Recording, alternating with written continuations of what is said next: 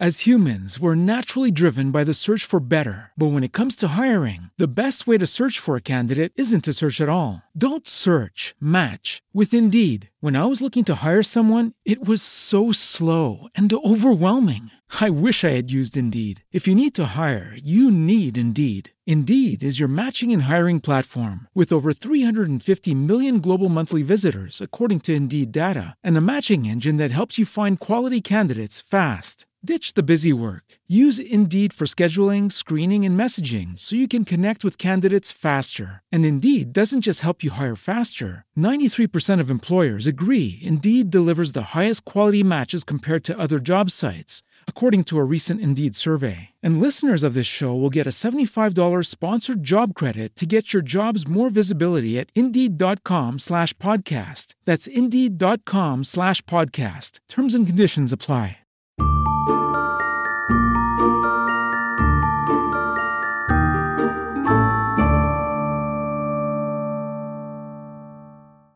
Dobry wieczór, dzień dobry.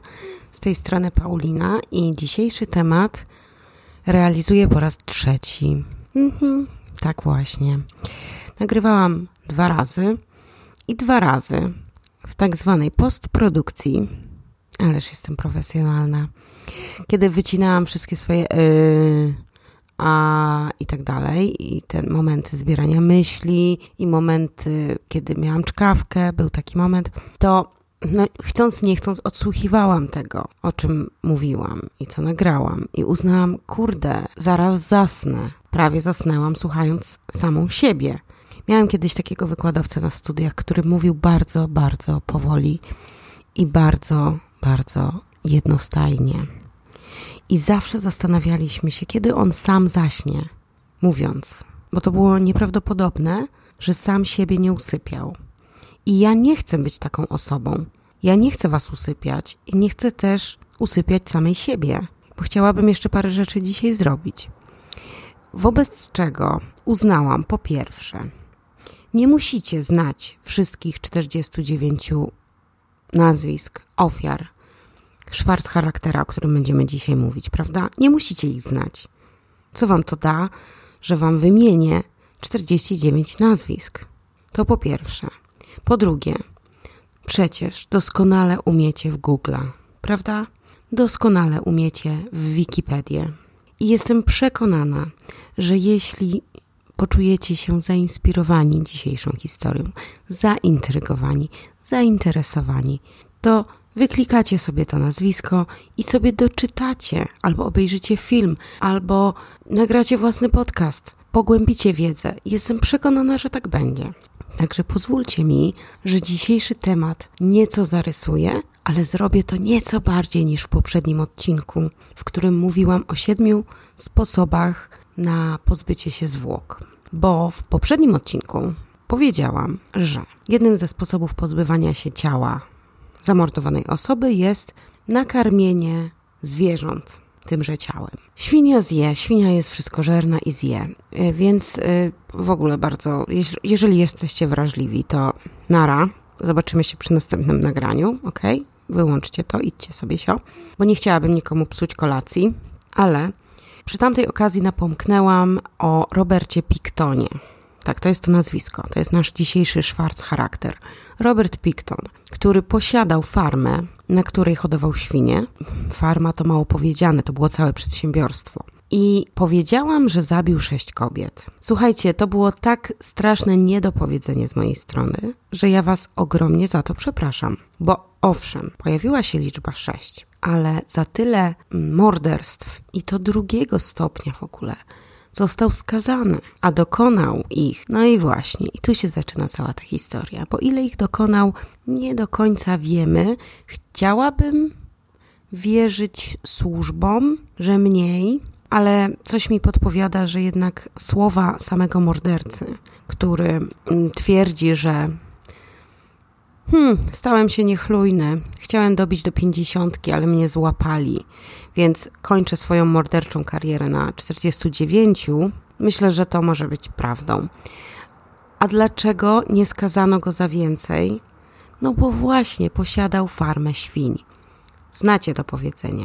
To nie jest tylko powiedzenie, to jest normalnie całkiem legitne sformułowanie. Nie ma ciała, nie ma zbrodni. I nieważne, że znaleźliśmy torebkę jakiejś pani, ofiary potencjalnej na twojej posesji.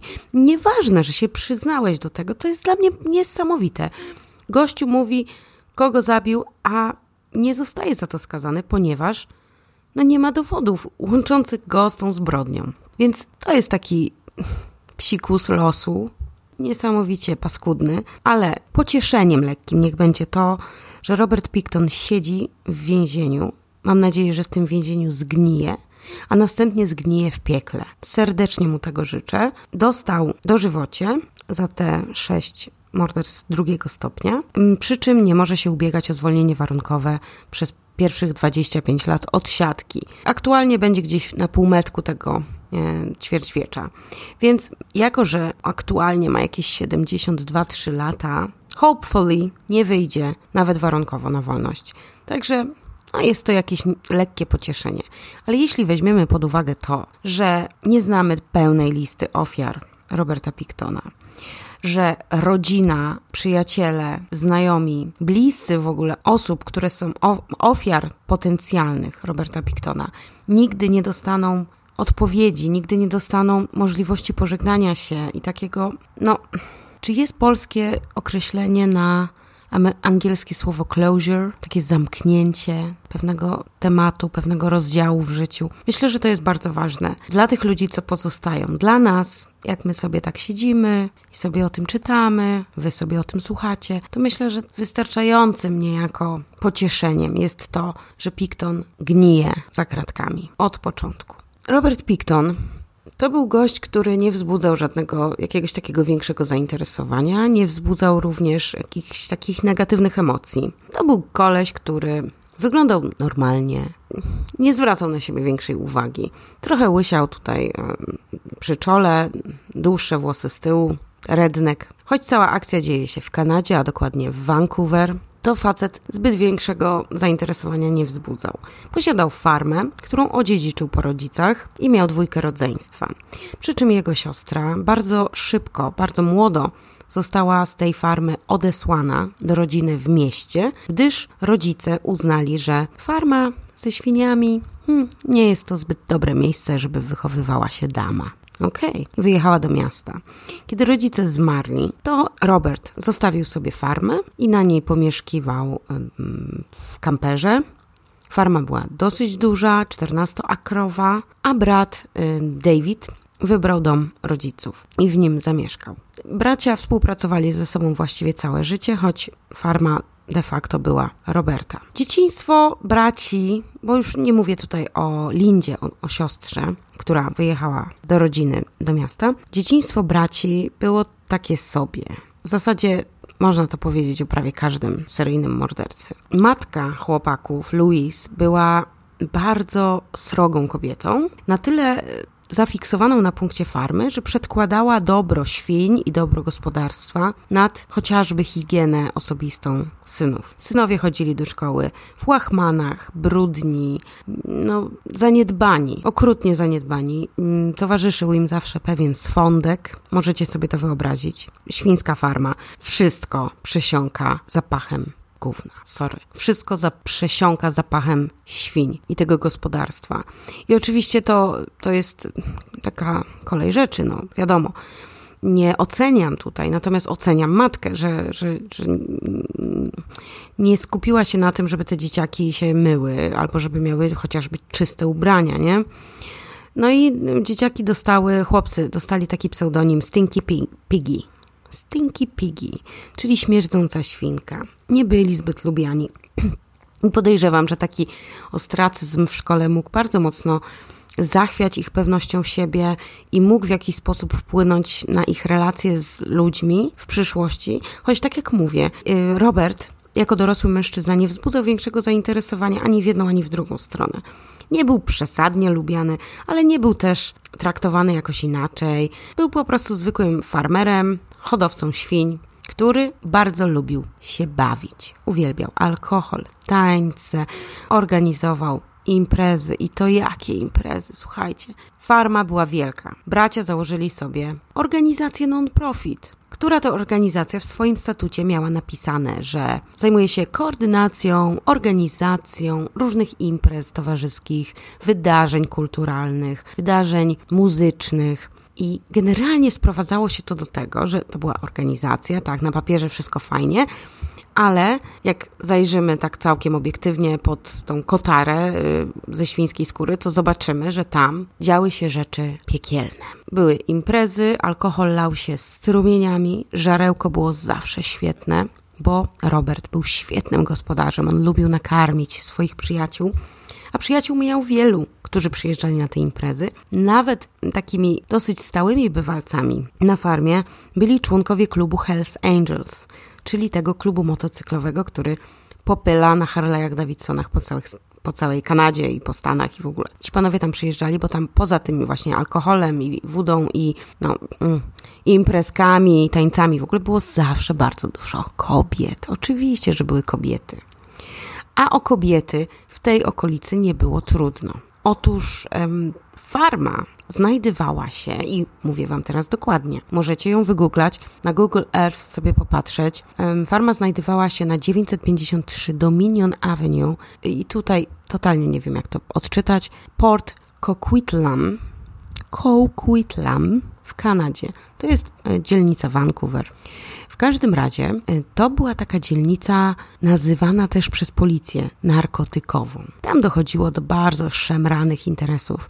Dochodziło tam do dealów narkotykowych, do bujek, do jakichś takich scysji. Nie poszlibyśmy tam wieczorkiem sobie pospacerować. Była taka szemrana dzielnica i było tam mnóstwo kobiet, które były albo bezdomne, albo były uzależnione od narkotyków, albo były prostytutkami, albo wszystko w jednym.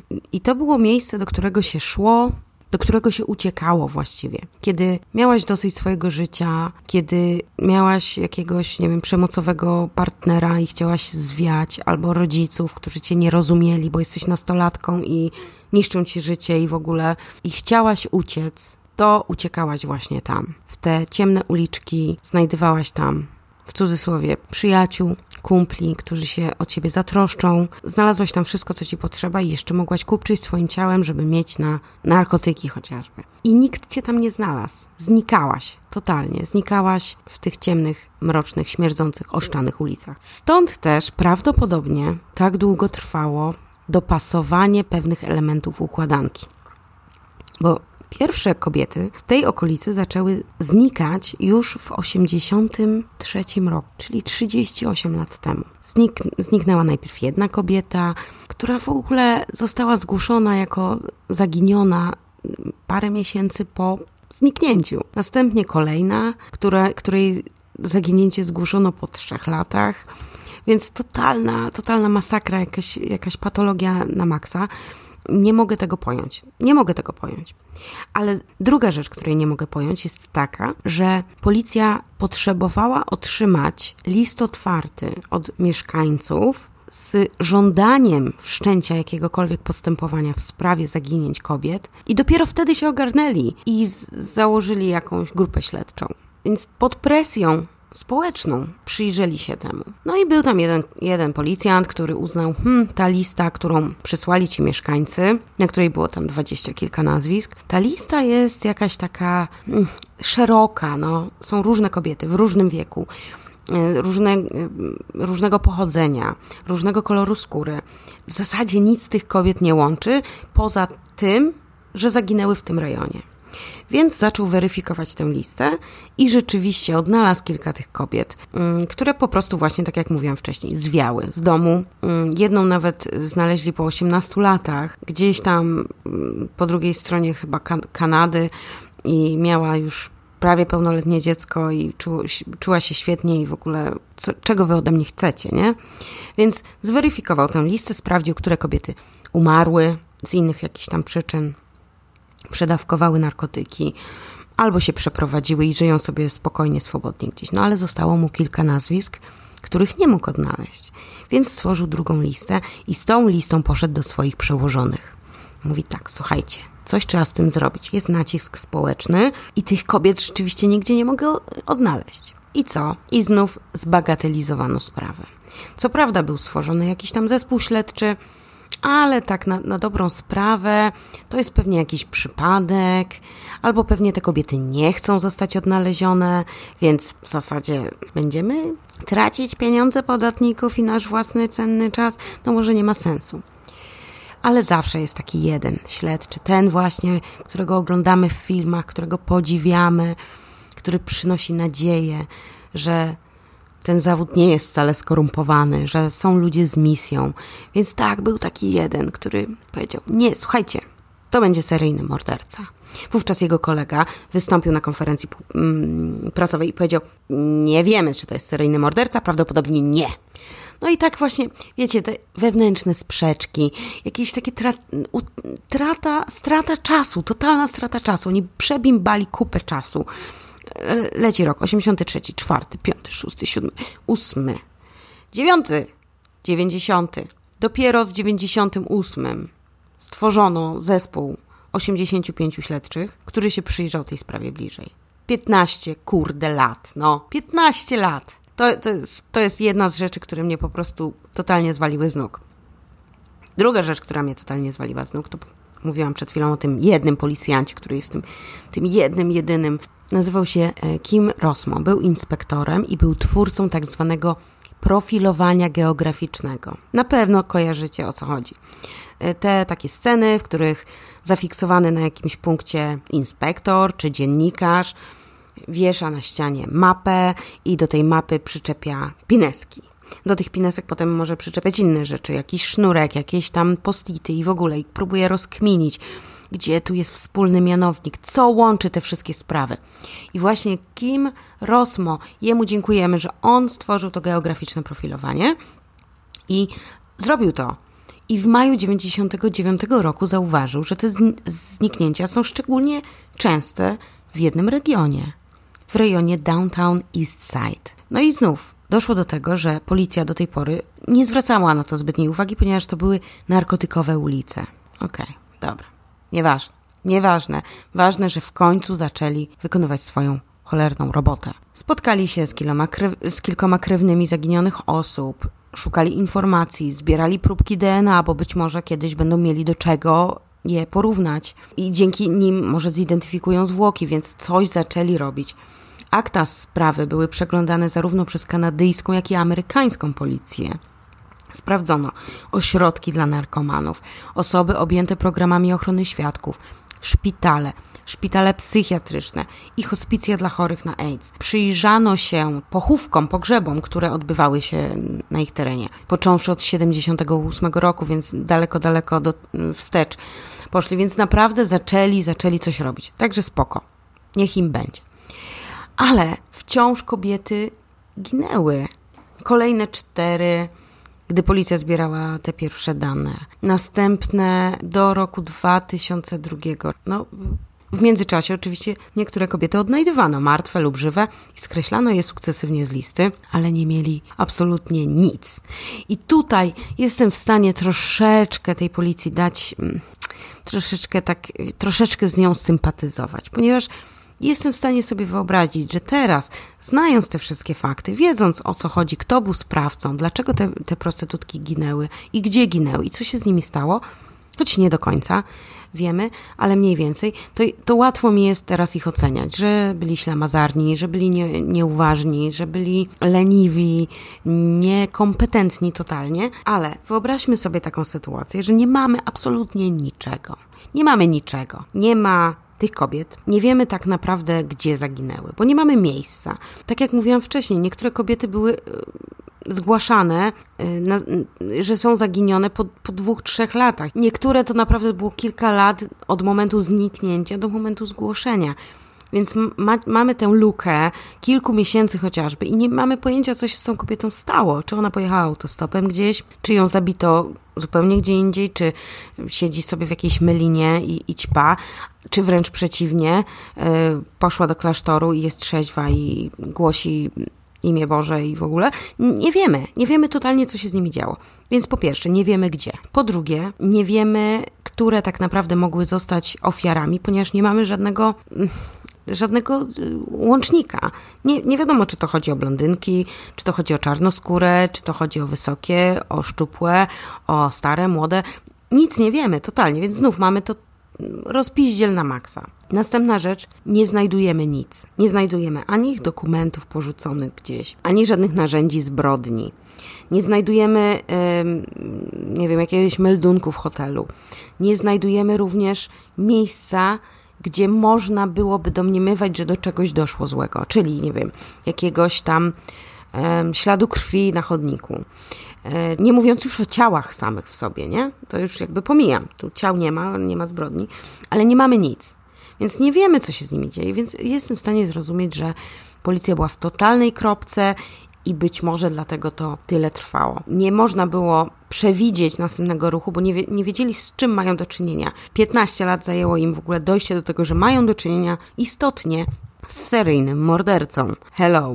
Więc tak, e, kobiety giną nadal, e, policja mm, działa niczym, niczym, niczym w totalnej ciemności, coś tam sobie próbują. Mają kilku podejrzanych. Ech ciężko jest w ogóle dojść do tego, kto jest podejrzany, ponieważ prostytutki i Alfonsi nie bardzo chcieli współpracować, nie, nie bardzo chcieli gadać z glinami, bo wiadomo, kto gada z glinami, ten kapuś, i nie będziemy gadać z glinami, tak? Zwłaszcza, że pewnie są skorumpowani i w ogóle albo sami korzystają, więc nikt nie chciał gadać. Także tutaj jeszcze nie było tej informacji zwrotnej, że, że jest jakiś klient, który jest stałym klientem i jest tak zwanym bad date w żargonie prostytutek w tym okręgu, być może na całym świecie tak jest, y, określa się klienta jako bad date w sytuacji, kiedy jest agresywny, brutalny albo wymaga jakichś takich rzeczy mm, spoza menu, powiedzmy. I zdarzało się w przeszłości, że prostytutki mogły wskazać na jakiegoś podejrzanego, że tak, to on, bo on przyjeżdżał i dziewczyny nie chciały With the Lucky Land slots, you can get lucky just about anywhere. This is your captain speaking. Uh, we've got clear runway and the weather's fine, but we're just going to circle up here a while and uh, get lucky. No, no, nothing like that. It's just these cash prizes add up quick. So I suggest you sit back, keep your tray table upright, and start getting lucky. Play for free at LuckyLandSlots.com. Are you feeling lucky? No purchase necessary. Void where prohibited by law. 18 plus terms and conditions apply. See website for details.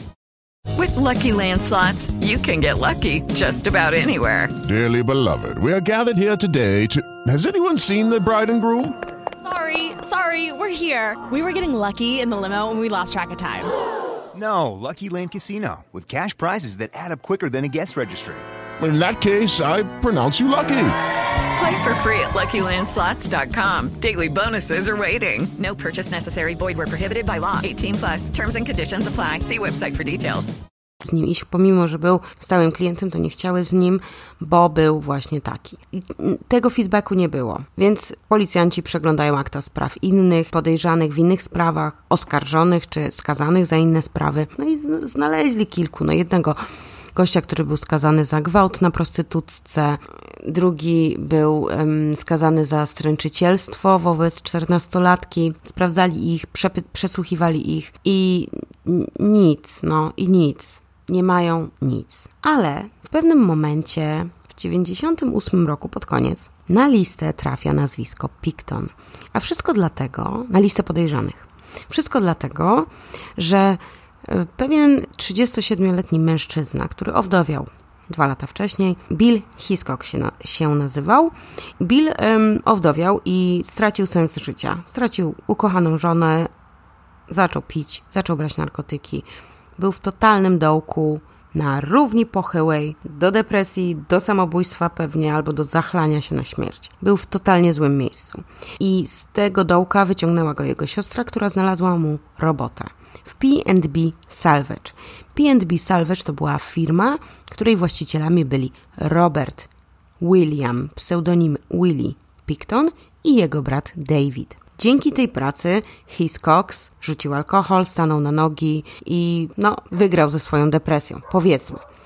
P&B Salvage była właśnie wielką świńską farm, farmą, której pilnował blisko 300-kilogramowy knur.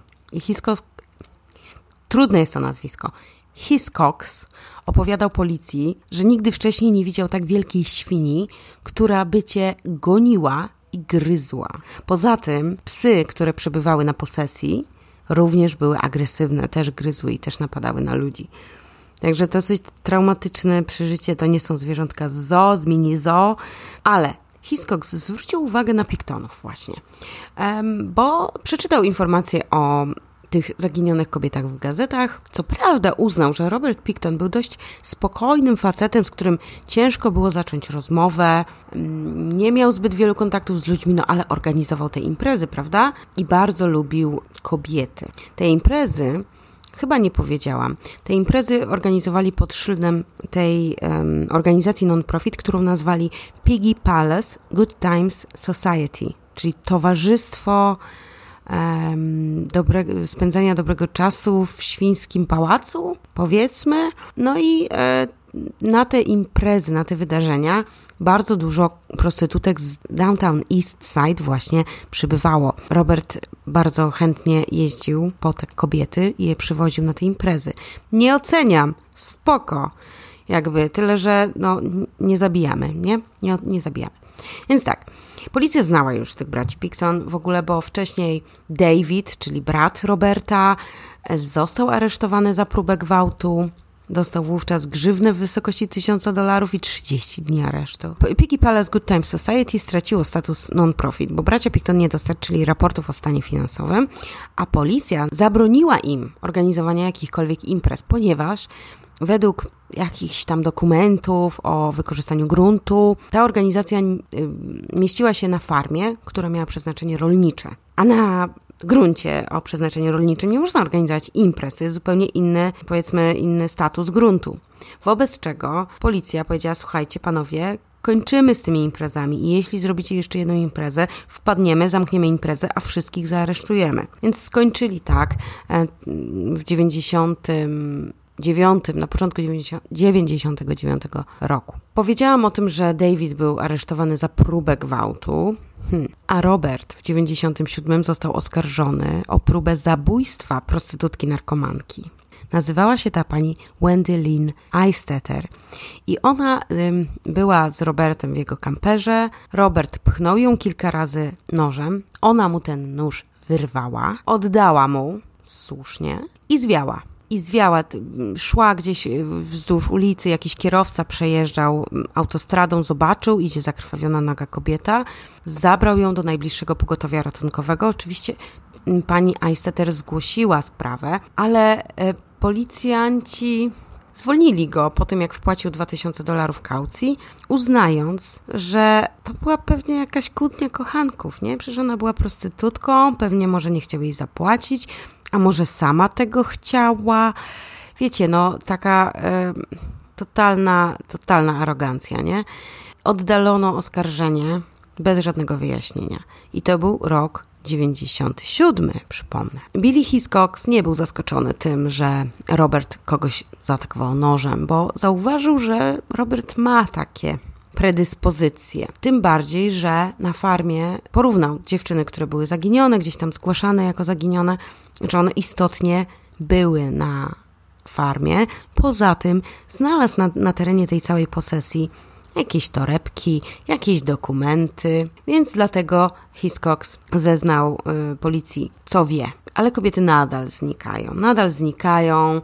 E, mamy rok 99, uu, Sylwester, 99 minął, 2000 minął, milenium. Dopiero w 2002 roku został Robert Picton aresztowany. I wówczas przeszukali posiadłość, całą posiadłość za sprawą właśnie zaginionych kobiet, poszukiwali tam czegokolwiek. Aresztowali ich dlatego, że Roberta, ponieważ został oskarżony o nielegalne posiadanie broni. Następnie, po tym jak przejrzano, co tam się dzieje na tej farmie, znaleziono resztki Siriny Abbotsway i Mony Wilson. Uznano, że Piggy Palace jest potencjalnym miejscem zbrodni, wobec czego zamknięto tę farmę, zaczęto ją tak na maksa przeszukiwać. I kolejne ciała znajdywano, kolejne resztki, bo to nie były całe ciała, to były resztki. Ostatecznie 2, 22 maja Picton został oskarżony o popełnienie siedmiu morderstw po tym jak na jego farmie znaleziono resztki Brandy Wolf.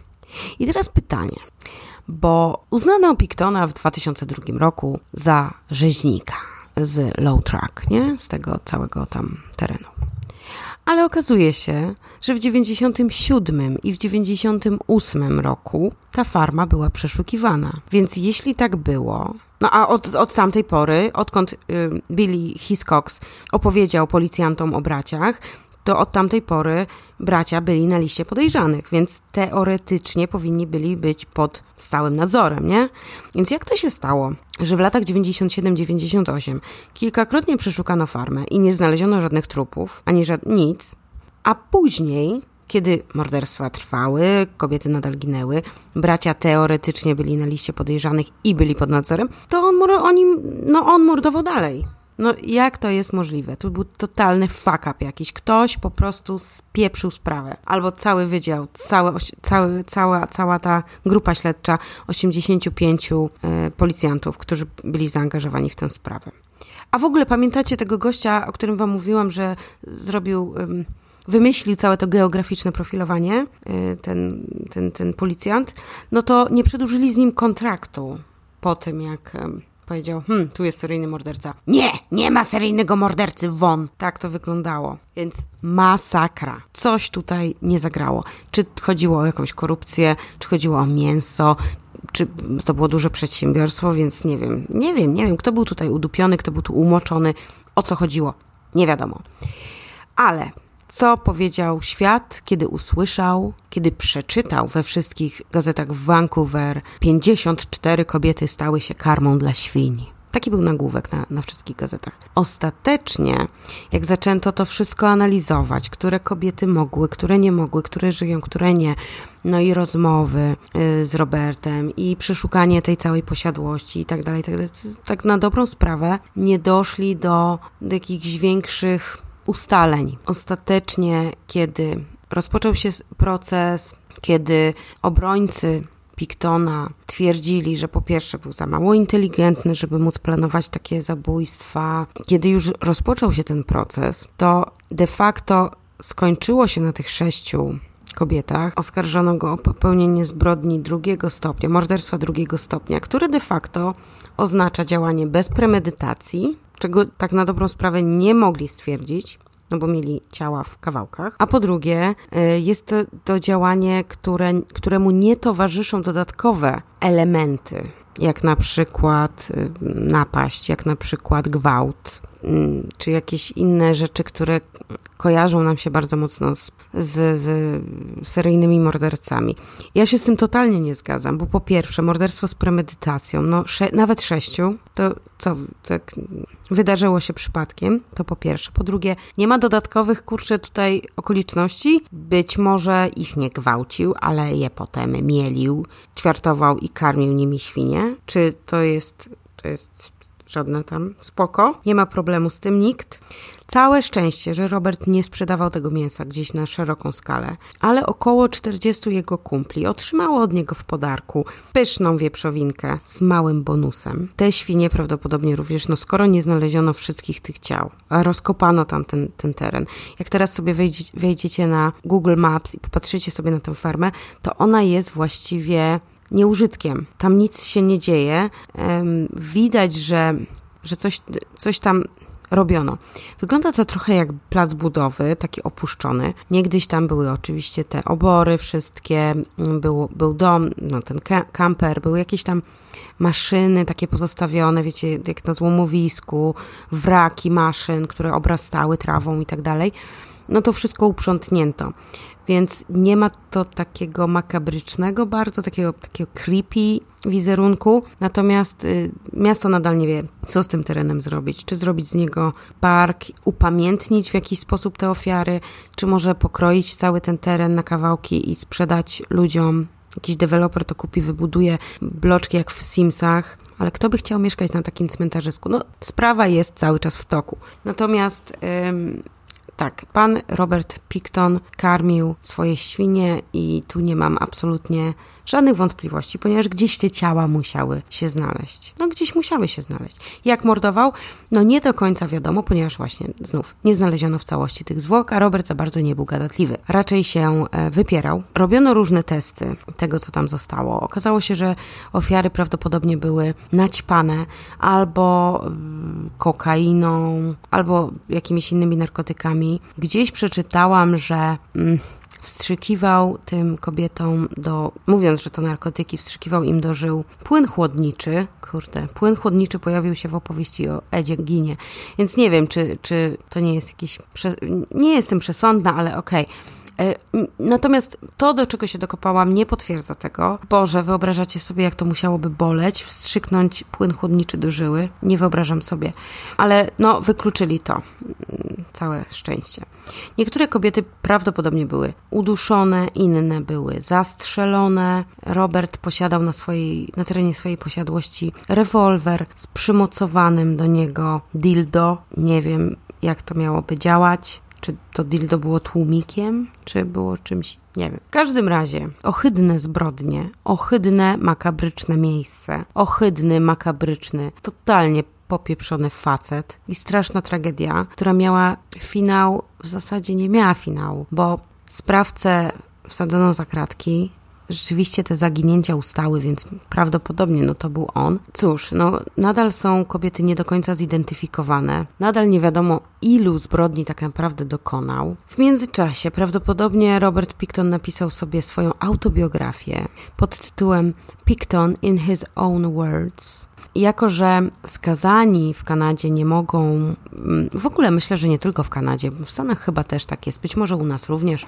skazani nie mogą mieć żadnych profitów z tytułu powiedzmy książki czy sprzedania praw do swojej historii, więc y, Robert prawdopodobnie napisał ręcznie swoją autobiografię, przekazał ją swojemu obrońcy, który z kolei przekazał jakimś tam koledze, który wydał to e, w formie jakiegoś self-publishingu, i tę książkę rzeczywiście wydano i szukałam jej, była na Amazonie wyprzedana, była na innych stronach wyprzedana wszędzie. Na początku się zdenerwowałam, mówię, kurczę, chyba złamię swoje mm, masakrycznie twarde zasady i wejdę na chomika. Ale potem myślę, nie, dlaczego? Czy ja muszę tracić czas na czytanie słów tego, tego zwyrodnialca? No nie, nie, nie będę szukała, nie będę, nie potrzebuję tej wiedzy, bo co on mógł tam powiedzieć? Jeżeli nadal nie wiemy, jak jest, to tam muszą być totalne bzdety, bo rozumiem, że gdyby przyznał się do zbrodni jakoś, albo opisał bardzo te zbrodnie, to byśmy o tym wiedzieli, bo to by wyciekło, to by gdzieś było, to by były przedruki. Podejrzewam, że to jest po prostu stek bzdur, albo w ogóle to nie jest jego książka, tylko tego właśnie kolesia, który taką opowiastkę sobie wokół tego zbudował. Nie wiem, w każdym razie obrzydza mnie to na maksa. Dlaczego to się wszystko stało? Jeżeli to jest prawda, co powiedział Picton, myśląc, że gada z kolegą z celi, a tak naprawdę rozmawiał z policjantem pod przykrywką, powiedział właśnie, story, ale się dałem złapać, chciałem zabić 50, zabiłem tylko 49, kurde, taka okazja. To jeśli to jest prawda, to zastanówmy się, dlaczego tak się stało. Myślę, że tutaj system zawiódł na tak wielu płaszczyznach, począwszy od tego, że takie kobiety, no mówię o kobietach, bo to kobiety były tutaj ofiarami, tak? Myślę, że mężczyzn też to dotyka e, w takim samym lub zupełnie innym stopniu, ale dotyka.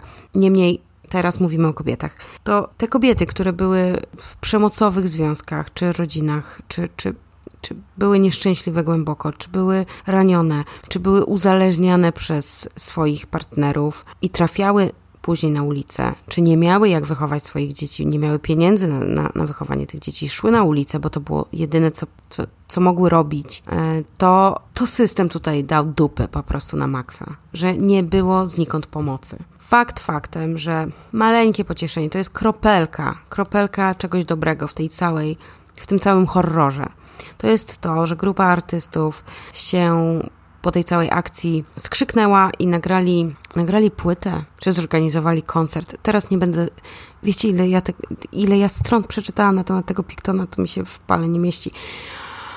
E, w każdym razie wiem, że Nelly Furtado była wśród nich i nagrali jakiś tam kawałek, czy właśnie mieli koncert i cały dochód z tej, z tej akcji przeznaczyli na budowę jakiegoś centrum pomocy dla kobiet. Więc to jest jedyna, jedyna, tak tyle co brudu pod paznokciem i to małym, jedyna dobra rzecz tej całej tragicznej, dramatycznej historii. E, więc tak, nie miały skąd otrzymać pomocy. To jest pierwsza rzecz. A druga rzecz, dziwaczne kanadyjskie prawo. Nie powiem brzydziej, bo będę musiała to oznaczyć jako explicit, a nie chcę tego robić. Dziwaczne kanadyjskie prawo, które zabrania wypowiadania się dla prasy o szczegółach śledztwa w przypadku seryjnego morderstwa. I to mi się znów kurczę, no, kojarzy mi się z Chikatiłą. Tylko, że tam system nie chciał o tym mówić, bo po prostu to by bardzo źle wyglądało dla, dla mateczki Rosji, czy tam dla mateczki ZSRR, tatuśka ZSRR. A tutaj po prostu jest takie prawo, że y, boją się, że jeżeli wypaplają coś na temat śledztwa, to wpłynie to negatywnie albo na sąd, albo na